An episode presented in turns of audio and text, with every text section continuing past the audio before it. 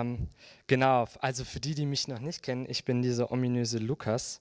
Ähm, genau, ich bin Leiter vom Mittwochsgottesdienst, das heißt, ich bin eigentlich hauptsächlich für die Organisation und für die Planung zuständig. Ähm, und Sam hat mich äh, vor ein paar Wochen gefragt, ob ich nicht äh, die Ehre haben will, mit euch die Jahreslosung ein bisschen genauer angucken und das äh, zu, so, ob ich Lust habe, mit euch die Jahreslosung ein bisschen besser anzugucken. Und das machen wir jetzt heute. Ähm, Genau, aber lasst uns mit Gebet starten.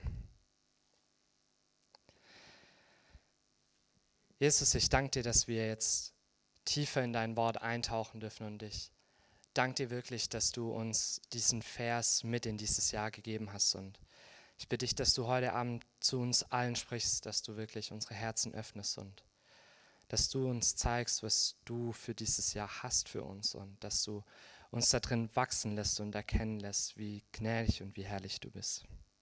Amen. Genau, Alex hat schon angesprochen, es ist mittlerweile, glaube ich, das dritte oder das vierte Mal sogar, dass wir äh, jetzt im neuen Jahr über die Jahreslosung predigen. Und es ist schon einmal gefallen, aber ich lese sie jetzt einfach nochmal vor. Die Jahreslosung dieses Jahr kommt aus Markus 9, Vers 24 und heißt, ich glaube, hilf meinem Unglauben. Und als ich das erste Mal zu diesem Vers ganz alleine gehört habe, ist es ja immer ganz spannend, wenn man sich so einen Vers rauspickt und den einfach sich so mal auf der Zunge zergehen lässt, dann meint man vielleicht auf den ersten Blick, dass da so ein bisschen so ein Widerspruch drin steckt. Also wir haben Glaube und irgendwie Unglaube. Es passt ja irgendwie auch nicht zusammen. Also entweder glaube ich dran oder ich glaube nicht dran. Ähm, aber wenn man, wenn man ihn so anhört und so anfängt, die ersten zwei, drei Gedanken darüber zu verlieren, merkt man, dass es einem irgendwie so bekannt vorkommt. Also so ging es zumindest mir. Und wenn man sich die Geschichte anschaut, in der dieser Vers vorkommt, der steht nämlich so mittendrin im Herzen eigentlich dieser Geschichte in, äh, in Kapitel 9, dann merkt man, dass es eigentlich um eine Situation geht, die uns allen sehr, sehr bewusst ist und die wir alle gut kennen. Und ich lade euch einfach ein, schlagt eure Bibeln auf. Ich würde einmal gerne diesen Text vorlesen und dann gucken wir, was wir praktisch aus diesem Text rausgewinnen können. Und zwar ist das Markus 9, die Verse 14 bis 29. Als sie zu den anderen Jüngern zurückkamen, waren diese von einer großen Menschenmenge umringt, darunter einige Schriftgelehrten, die ein Streitgespräch mit ihnen führten. Sobald die Menschenmenge Jesus sah, geriet sie in große Erregung. Alle liefen zu ihm hin und begrüßten ihn. Worüber streitet ihr euch denn? fragte er.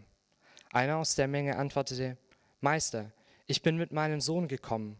Ich wollte mit ihm zu dir, weil er einen stummen Geist hat.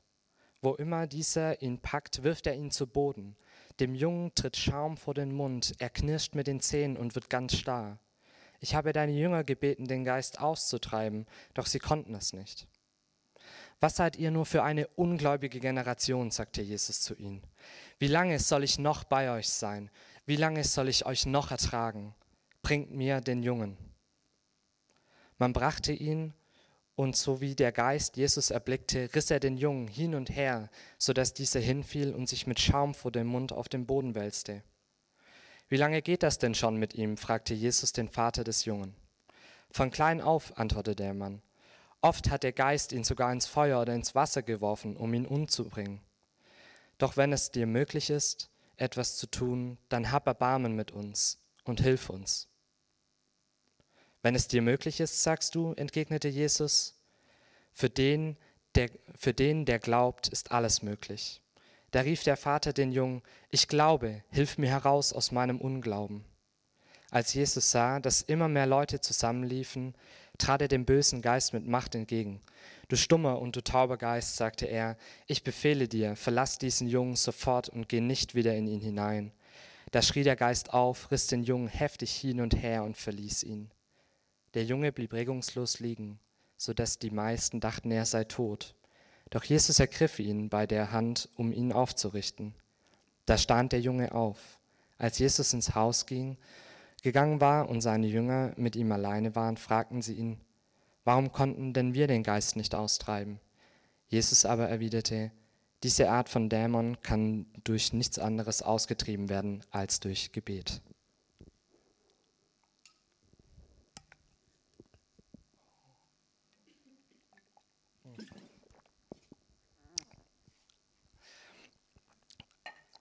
Also wenn wir, wenn wir anschauen, was in dieser Geschichte passiert ist, sehen wir, dass Jesus gerade im, in den Versen davor mit äh, Petrus, Johannes und Jakobus oben auf dem Berg der Verklärung war. Also Jesus hat gerade eben seinem engeren Jüngernkreis seine Herrlichkeit offenbart.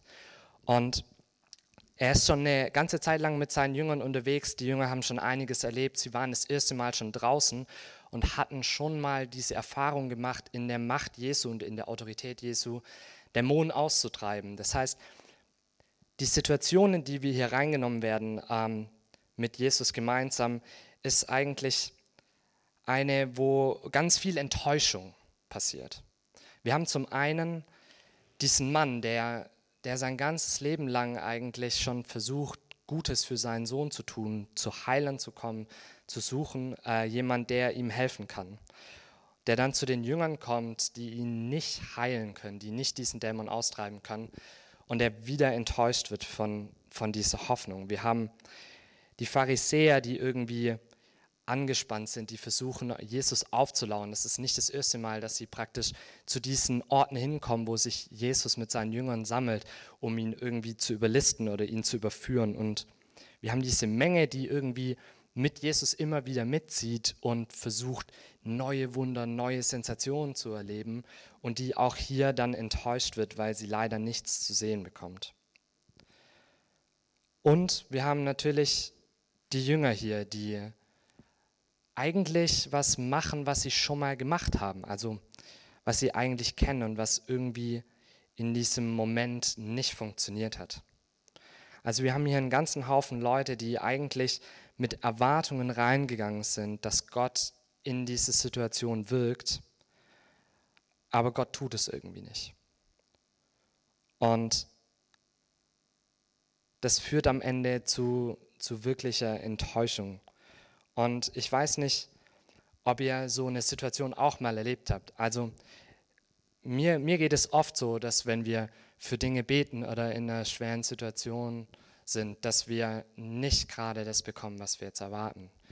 Und vielleicht habt ihr was, was so ein bisschen sich so anfühlt wie die Situation des Vaters, der wirklich lange und mühsam über Jahre hinweg versucht hat, ähm, ja, diesen Dämon austreiben zu lassen, der wirklich von einem zum anderen gegangen ist und wirklich eigentlich Geduld mitgebracht hat und immer wieder eine Enttäuschung nach der anderen kassiert hat. Ich weiß nicht, vielleicht kennt ihr auch die Situation von den Jüngern, wo ihr im Dienst unterwegs seid, wo ihr was Gutes für Jesus tun wollt, wo ihr vielleicht sogar jemand heilen wollt oder sogar eine, eine, eine Dämonenaustreibung bestreiten wollt und ihr steht da und es passiert nichts. Und ich weiß nicht, ob, ob ihr das kennt, ob, ob ihr in diesem Punkt schon mal wart, dass ihr wirklich äh, in, in eurem Dienst wart und versucht habt, jetzt was für Gott zu streiten, ähm, aber es hat nicht funktioniert. Ähm, als, ich, als, ich also als ich mich hingesetzt habe und diesen Text nochmal in der Vorbereitung ähm, tiefer angeschaut habe, war das so für mich irgendwie der Knackpunkt, wo ich gemerkt habe, wow krass, ähm, das macht voll auch was mit mir, weil was passiert ist, dass die Jünger jetzt für einen kurzen Augenblick weg von Jesus waren. Jesus verlässt sie für einen kurzen Augenblick. Und es braucht eigentlich keine halbe Stunde, keinen halben Tag. Ähm, und schon versuchen sie aus ihrer eigenen Kraft heraus, was für Jesus zu tun und sehen, wie sie dabei scheitern. Und ich habe einfach selber gemerkt, wie ich oft in den letzten Wochen und in den letzten Monaten meinen Dienst in der Gemeinde so treu gemacht habe und eigentlich das vernachlässigt habe, was Jesus dann ganz am Ende von der Geschichte auch den Jüngern nochmal sagt. Eigentlich geht es darum, zu beten und Gemeinschaft mit mir zu haben. Und das ist die Quelle, ähm, woraus dann Dienst eigentlich entsteht. Also wir haben hier ganz viele verschiedene Facetten von Problemen und von Enttäuschung in, der, in diesem einen Moment. Und es brodelt eigentlich in allen drin. Und es ist total spannend zu sehen, ähm, wie Jesus hier reagiert, als er auf diese Menge zuläuft und als er erfährt, äh, woran tatsächlich das Problem liegt. Also ich weiß nicht, wie es euch geht, aber ich finde Jesu Worte meistens ein bisschen überraschend und äh, irgendwie erfrischend, weil ich meistens anders reagiert hätte. Aber Jesus sagt hier, du ungläubiges Geschlecht, wie lange soll ich noch bei euch sein? Wie lange soll ich euch noch ertragen? Bringt ihn zu mir her. Also Jesus gibt hier offensichtlich dieser ganzen Menge, als ist es mal so, so eine Schelle und sagt hier ganz deutlich, ähm, ihr habt hier kolossal was missverstanden. Also das Problem und diese Enttäuschung und diese falschen Erwartungen, die die ganze Menge eigentlich hatte, egal in welche Richtung es ging, darum geht es eigentlich nicht. Eigentlich geht es darum, bei Jesus zu sein und von Jesus zu lernen, wirklich zu glauben. Jesus prangert hier an, dass sie ungläubig sind. Und um in diese Situation hineinzuwirken und es zu lösen, fordert er den Mann auf, den Sohn zu ihm zu bringen. Also er zieht den Menschen in seine Gemeinschaft, in Interaktion, in den Dialog mit ihm.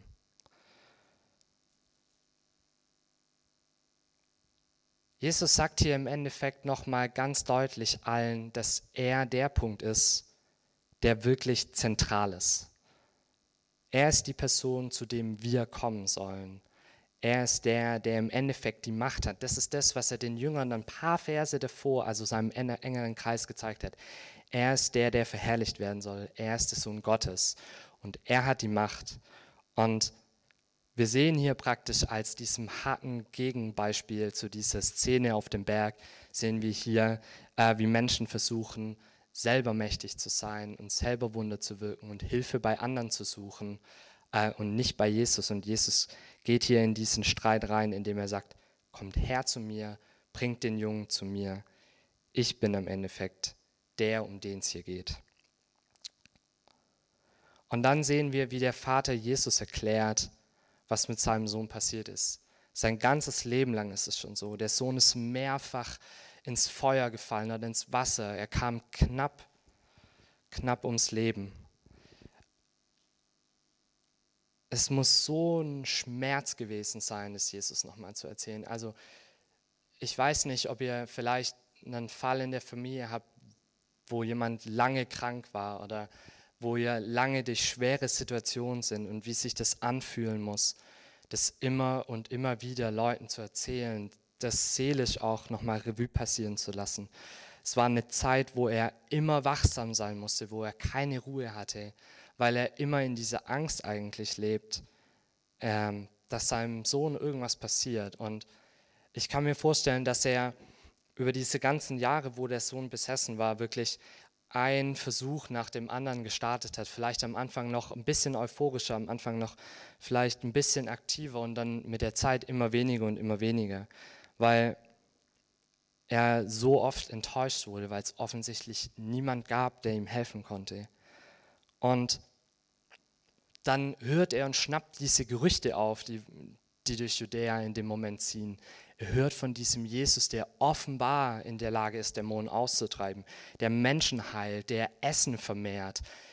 Vielleicht hat er von seinen Jüngern gehört, als sie ausgesandt waren und von Jesus gepredigt haben, die selber Dämonen ausgetrieben haben. Und er schnappt seinen Sohn und macht sich auf den Weg und landet jetzt vor Jesus kurz nachdem er wieder enttäuscht wurde. Das, was die Jünger nicht konnten, das soll jetzt Jesus plötzlich können.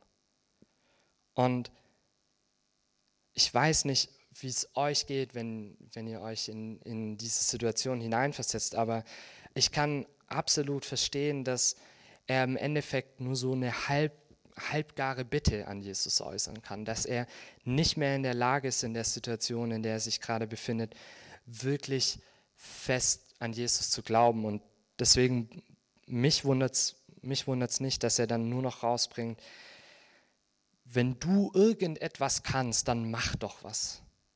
Erbarm dich uns, helf uns, wenn du, es, wenn du irgendetwas kannst. Und es ist schon irgendwie krass, weil wenn wir mit dem Abstand und mit dieser emotionalen Zurückhaltung, die wir haben, darüber nachdenken, dann könnten wir ganz schnell sagen, hey, stopp mal, natürlich kann es Jesus. Jesus ist doch der, der alle Welt erhält. Er ist der, durch den die ganze Welt geschaffen ist. Er ist das Wort, das von Anfang an war. Er ist doch der, der von den Toten auferstanden ist. Na klar kann das Jesus. Jesus ist doch der, der mächtig ist, der, der heilen kann, der, der Wunder tut. Aber wenn wir ehrlich sind und an diesem Punkt sind, wo auch der Vater steht, dann ist es manchmal schwerer zu glauben, als wir denken. Und ich finde es krass, dass Jesus jetzt nicht irgendwie groß Mitleid mit dem hat oder äh, einfach den Junge heilt oder so, sondern dass er als erstes Mal sich hinstellt und dem Mann klar macht, wer Jesus, wer er selber eigentlich ist und ihm als erstes Mal zurechtweist, dass er hier einen schwachen und einen zweifelnden Glaube hat. Und Jesus scheltet ihn im Endeffekt, indem er sagt, alle Dinge sind dem möglich, der da glaubt. Das ist die Antwort, die Jesus ihm gibt. Er kommt mit seinem Sohn, er will eigentlich nur, dass er geheilt ist. Das ist, das ist so das Letzte, was er möchte. Das ist alles, worum es geht. Das ist der Grund, warum er den Weg auf sich gemacht hat. Und das, was er von Jesus als Antwort bekommt, ist im Endeffekt, hey, du musst einfach nur dran glauben, weil alles ist möglich, dem da glaubt. Und das Einzige, was der Vater in dem Moment rauskriegt, ist unsere Jahreslosung. Er schreit einfach nur, Herr, ich glaube, hilf meinem Unglauben. Das ist alles, was er rausbekommt. Und ich finde es so stark, weil der Vater ist fix und fertig und er kann eigentlich nicht mehr. Und indem er von Jesus gesagt bekommt, hey, ähm, wenn, wenn, also im, Übertra im übertragenen Sinne hat er von Jesus gesagt bekommen, hey, wenn du geglaubt hättest, dann wäre es dir möglich gewesen, den Dämon austreiben zu lassen. Ähm, und er wird, ihm wird hier vor Augen geführt, dass er nicht mal richtig glaubt. Und das Letzte, was er, was er rauskriegt, ist, dass er mit leeren Händen eigentlich total unfähig vor Jesus steht und sagt, ich glaube schon daran. Ich, ich glaube eigentlich, dass Gott irgendwie der Gott Israels ist und dass er diese ganzen Wunder getan hat und dass er mächtig ist und dass er das alles machen könnte. Aber ob das jetzt wirklich in dieser Situation was ändert? Ob Jesus wirklich der ist, der behauptet zu sein? Ob die Gerüchte wirklich stimmen? Ich meine, er hat es ja nur gehört. Eigentlich wundert es uns nicht, dass, dass das zu glauben in dem Moment wirklich schwer ist. Und dass dieses Paradox, das sich hier in diesem Satz befindet, ich glaube, hilft meinem Unglauben, eigentlich eine richtig ehrliche Sache ist. Weil auch wenn er an diese Bekenntnisse glaubt, die manchmal echt einfach zu glauben sind, findet er sich in einer Situation, wo wahres Vertrauen auf Jesus unfassbar schwer ist.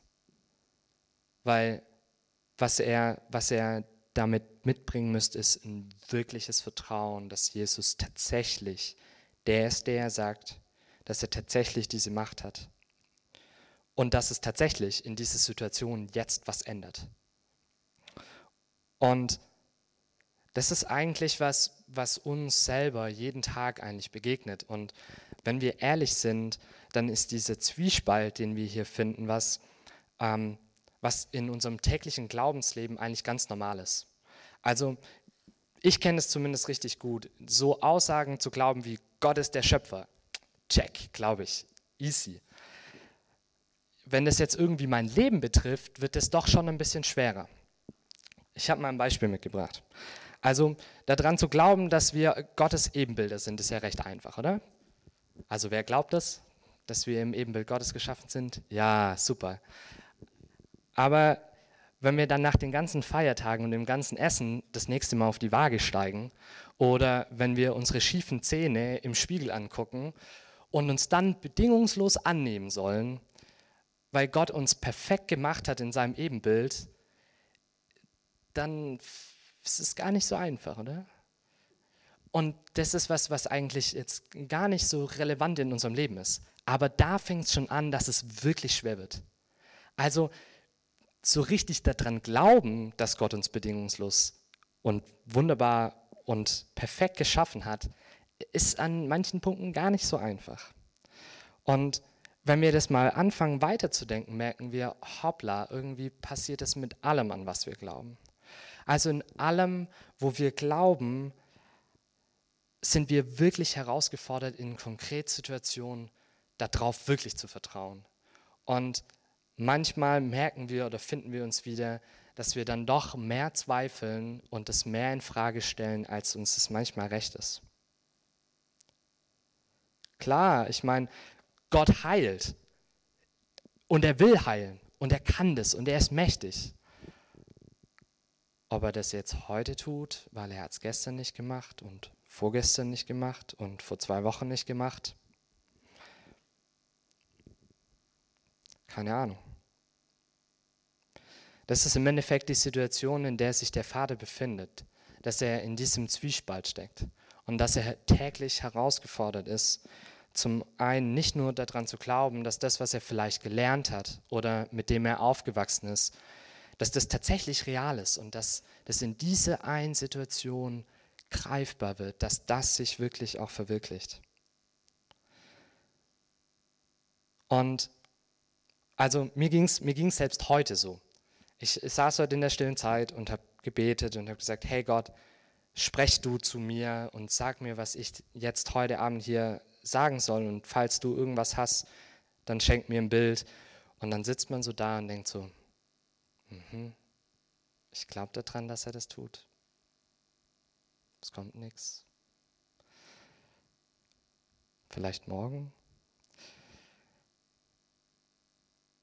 Vielleicht glaubt man dann doch nicht so ganz genau dran. Ich weiß es nicht. Also es fällt mir auf jeden Fall leichter, hier vorne zu stehen und zu sagen, hey, Gott schenkt, schenkt es und Gott spricht zu uns, als tatsächlich dann da zu sitzen und auszuhalten, wenn er es nicht tut. Ähm, und das ist wirklich, wirklich herausfordernd, wenn es an Punkte kommt, die man nicht so einfach beiseite schieben kann. Ich sterbe jetzt nicht, dass Gott heute nicht in der stillen Zeit zu mir gesprochen hat. Und ich sterbe auch nicht, weil ich schiefe Zähne habe. Oder weil ich ein paar Gramm zu viel habe oder halt zu wenig. Ähm, aber was passiert ist, dass das, dass das eine Spannung mit uns, äh, also eine Spannung aufreißt. Auf der einen Seite glauben wir an was und auf der anderen Seite werden wir in manchen und bestimmten Situationen enttäuscht, weil der Glaube sich nicht bewahrheitet. Und ich habe zwei Auswege aus dieser Spannung heraus beobachtet. Und es ist echt krass, weil ich bin echt noch jung und ich habe jetzt noch nicht so viel mit Menschen zu tun gehabt. Aber ich habe echt Leute erlebt, die versucht haben, aus dieser Spannung rauszugehen, indem sie einfach angefangen haben, diesen ersten Glauben zu verlassen und das wegzuschieben. Ich habe jetzt erst an, an Weihnachten wieder ähm, mit jemand aus Amerika gesprochen, die dann irgendwann mal gesagt hat, sie glaubt nicht daran, dass Gott allmächtig ist. Weil sie so viel erlebt hat und weil so viel Frust sich in der Gemeinde, wo sie mit ihren Eltern hingehen musste, aufgebaut hat und wo so viel in dieser Gemeinde gebetet wurde und Gott es offensichtlich nicht erhört hat, dass sie irgendwann mal gesagt hat, so ganz glauben kann sie das einfach nicht mehr, dass Gott wirklich allmächtig ist. Und selbst mein bester Freund, ähm, mit dem ich echt viel mich auch über den Glauben austausche, selbst der sagt, ähm, er kann das einfach nicht mehr glauben. Wenn Gott so viel Leid zulässt, dann muss daraus folgen, dass er entweder nicht will oder nicht kann. Und ich finde es krass, dass es wirklich passiert, dass Leute aus dieser Spannung, in der sich der Vater hier gerade auch befindet in der Geschichte, dass sie versuchen, dem zu entfliehen und einen einfachen Ausweg zu suchen, indem sie einfach diesen Glauben verlassen und sagen, okay, ich muss das anpassen. Es, es funktioniert nicht, ich muss das in Einklang bringen. Die zweite Möglichkeit, da rauszukommen, wäre natürlich einfach passiv zu werden. Also schon zu sagen, ja, Gott kann das, ja, Gott will das, Gott ist ja souverän, Gott hat einen Plan. Wenn er das nicht tut, dann steckt da bestimmt was dahinter. Und man, man beobachtet, wie man so langsam aber sicher passiv wird, aufhört zu beten aufhört daran zu glauben, dass diese Konkretsituation von Gott verändert wird. Und man baut sich so ein theoretisches Grundgebilde, aber ein tatsächliches Wirken in der aktuellen Situation geht man einfach nicht davon aus. Man, hört einfach man vertraut einfach darauf, dass Gott souverän ist und es schon macht. Es ist natürlich einfach, aber das führt einen am Ende in die Einsamkeit und am Ende weg von Gott. Es führt einen raus aus der Beziehung. Aber zum Glück zeigt uns hier diese Geschichte einen dritten Weg. Das ist leider der harte Weg und es ist leider der Weg, der uns demütigt.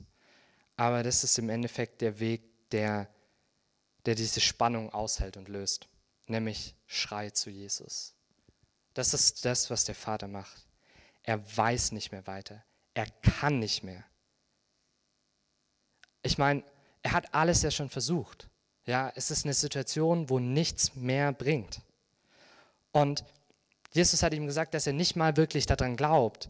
Das heißt, er hat, er hat nicht mal diesen tollen, frommen Glauben. Ja, irgendwie ist es ein Moment, wo alles, was er gelernt hat, alles, wo er drin aufgewachsen ist, gerade in, in Frage gestellt wird, wieder aufs Neue. Und das Einzige, was er jetzt noch machen kann, ist Jesus in dem Moment um Hilfe bitten.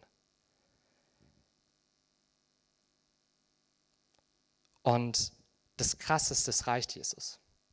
Jesus will, dass du zu ihm kommst. Das ist das, was er aktiv hier eingeleitet hat.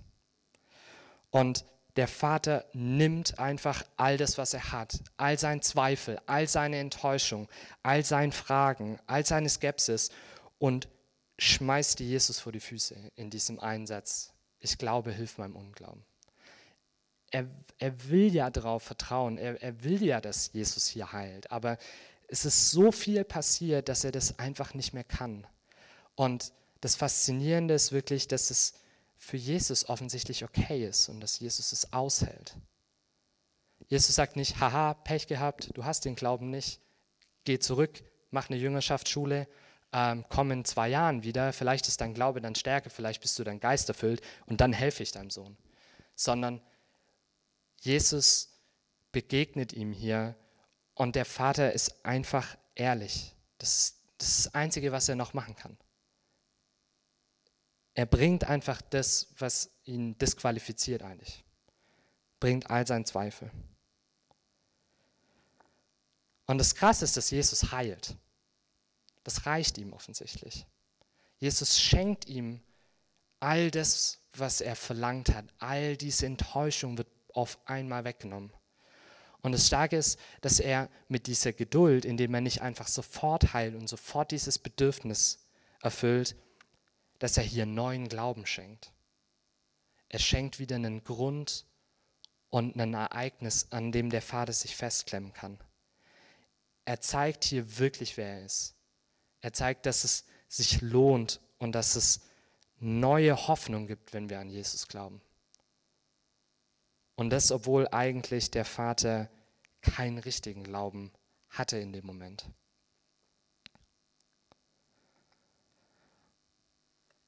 Und ich finde es so krass, also mich hat diese Jahreslosung nochmal an so drei Grundwahrheiten erinnert, äh, die mir ganz neu bewusst geworden sind.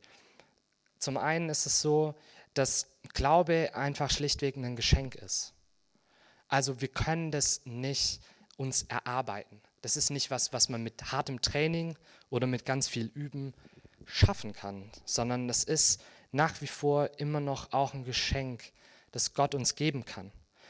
Es ist auch kein abgeschlossenes Paket, was wir irgendwie kriegen, wenn wir getauft sind oder mit dem Heiligen Geist und dann sind wir perfekt, sondern das ist immer was, was läuft, was sich bewegt, das, das Zweifel mit sich zieht. Zweifel und Glaube sind in dem Punkt immer so zwei Seiten von einer Medaille und wir sind eigentlich tagtäglich damit konfrontiert, gegen diesen Unglauben anzukämpfen. Und das Schöne ist, dass wir das nicht machen müssen, bevor wir zu Jesus kommen, sondern dass es wirklich was ist, was wir zu Jesus jeden Tag neu tragen können und wo wir Jesus um Hilfe bitten können. Und es hat mich nochmal daran erinnert und mir nochmal ganz klar gemacht, dass der Vater eigentlich mit so gar nichts zu Jesus kommt. Also so mit gar, gar nichts. Und dass wir, wenn wir zu Jesus kommen, eigentlich auch nichts vorzuweisen haben. Also all das winzig kleine bisschen Gute, was wir vielleicht machen, das reicht ja nicht mal aus, um irgendwie das ganze Schlechte aufzuwiegen. Also selbst das kann man vergessen. Im Endeffekt kommen wir mit einem Haufen Unglauben, mit einem Haufen Sünden und mit nichts zu Jesus. Jedes Mal aufs Neue. Und das Schöne ist, dass Jesus uns nicht wegschickt. Also ich habe mir das kurz überlegt und ich lasse mich da gerne herausfordern oder des Besseren belehren, aber ich meine mich nicht daran zu erinnern, dass Jesus jemals jemand weggeschickt hat. Alle Leute, die in den Evangelien zu Jesus gekommen sind, hat Jesus angehört. Keiner wurde von Jesus davongejagt. Nicht mal die, die ihn verarschen wollten. Ja, selbst den hat er dann ein Schnippchen geschlagen. Sondern was immer passiert ist, dass die Leute mit Jesus konfrontiert werden und sich selber entschließen zu gehen wieder. Der reiche Jüngling, weil er es nicht geschafft hat, komplett ehrlich zu Jesus zu sein und nicht mit nichts zu kommen, sondern gedacht hat, er hätte was, was er Jesus bringen könnte, ist er am Ende davon abgezogen, weil das bisschen, was er noch hatte, wollte er nicht aufgeben. Das ist das, worum Jesus ihn hier herausgefordert hat. Und deswegen hat er sich selber dazu entschlossen, aus dieser Gemeinschaft mit Jesus rauszugehen. Nicht so wie der Vater, der von vornherein schon nichts hatte und dann in dieser Situation mit Jesus alles geschenkt bekommen hat, was er sich erträumt hat. Und was damit zusammenhängt, ist, dass wir wirklich ehrlich vor Jesus kommen dürfen. Wir brauchen uns nicht verstecken. Und Jesus hält es aus, dass wir zweifeln. Und Jesus hält es aus, dass wir keinen perfekten Glauben haben. Und wir sind offenbar besser dazu geraten, damit zu Jesus zu gehen, als uns vor ihm zu verstecken und versuchen, das selber auszubessern. Sondern wir dürfen wirklich ehrlich damit zu seinen Füßen kommen und es vor seine Füße ablegen. Und erst recht dürfen wir das, weil wenn wir an Jesu Füße gehen, dann stehen wir eigentlich im Endeffekt unter dem Kreuz. Und das ist das, was Jesus am Kreuz nochmal ganz klar deutlich gemacht hat und was da dann fundamental passiert ist, dass er all diesen Morast und all diesen Unglauben und all diesen Zweifel auf sich genommen hat und dafür gestorben ist. Und ja, Jesus ist für unseren Mist gestorben, aber das heißt auch, dass wir unseren Mist ihm geben dürfen und dass wir uns nicht verstecken müssen und dass wir nicht versuchen müssen, besser zu sein, als wir es eigentlich sind, sondern ehrlich vor ihm kommen dürfen. Und ich weiß nicht, wie es euch geht, aber das war für mich heute so was Befreiendes, einfach das nochmal neu zu verstehen, dass es nicht darum geht, irgendwie gut zu sein und tolle Sachen zu machen oder engagiert in der Gemeinde zu sein, sondern dass das Zentrum eigentlich davon ist, Gemeinschaft mit Jesus zu haben und es auch manchmal auszuhalten, wenn es unbequem ist, äh, aber dass wir ehrlich vor ihn kommen dürfen. Wirklich mit allem, was wir haben und mit all unseren Problemen. Und das Schöne ist, dass wenn wir in diese Gemeinschaft mit Jesus kommen, dann verändert sich was. Weil, also ich finde es so krass, Jal, dass du das vorhin gesagt hast, dass wir uns das neu vorstellen müssen, mit was für einer Haltung wir vor Gottes Thron kommen. Weil wenn wir beten und wenn wir zu Jesus kommen, dann treten wir vor diesen Thron, treten wir vor die Herrlichkeit und vor die Göttlichkeit. Und allein in Gottes Gegenwart zu sein, verändert schon. Das heißt, auch wenn wir nichts haben, mit dem wir zu Jesus kommen können, wir trotzdem kommen und wir es aushalten in seiner Gegenwart gehen wir trotzdem verändert raus, weil all unsere Sorgen und all unsere Probleme, die wir ihm geben, äh, dann bei Jesus liegen. Und Jesus ist allmächtig und er ist wirklich gütig und er will uns helfen. Also es lohnt sich eigentlich, ist recht mit nichts zu kommen, weil wir mit immer mehr gehen, als mit dem wir gekommen sind. Und ich finde es so krass, ich will einfach abschließen mit einem, mit einem Zitat von Spurgeon, ähm, der gesagt hat, der Glaube rettet uns, weil er uns an Jesus Christus bindet, der eins mit Gott ist und uns so in Verbindung mit Gott bringt. Ich glaube hilf meinem Unglauben, sagt im Endeffekt, Jesus, ich hab nichts, aber ich komme zu dir, weil ich weiß, dass du allmächtig bist und ich will es heute erfahren. Und es ist eine Einladung, das jeden Tag aufs Neue zu tun, jeden Tag um neuen Glauben zu bitten und sich neu begeistern zu lassen, wie Gott in konkreten Situationen wirklich sich bewegt und wirklich was verändert.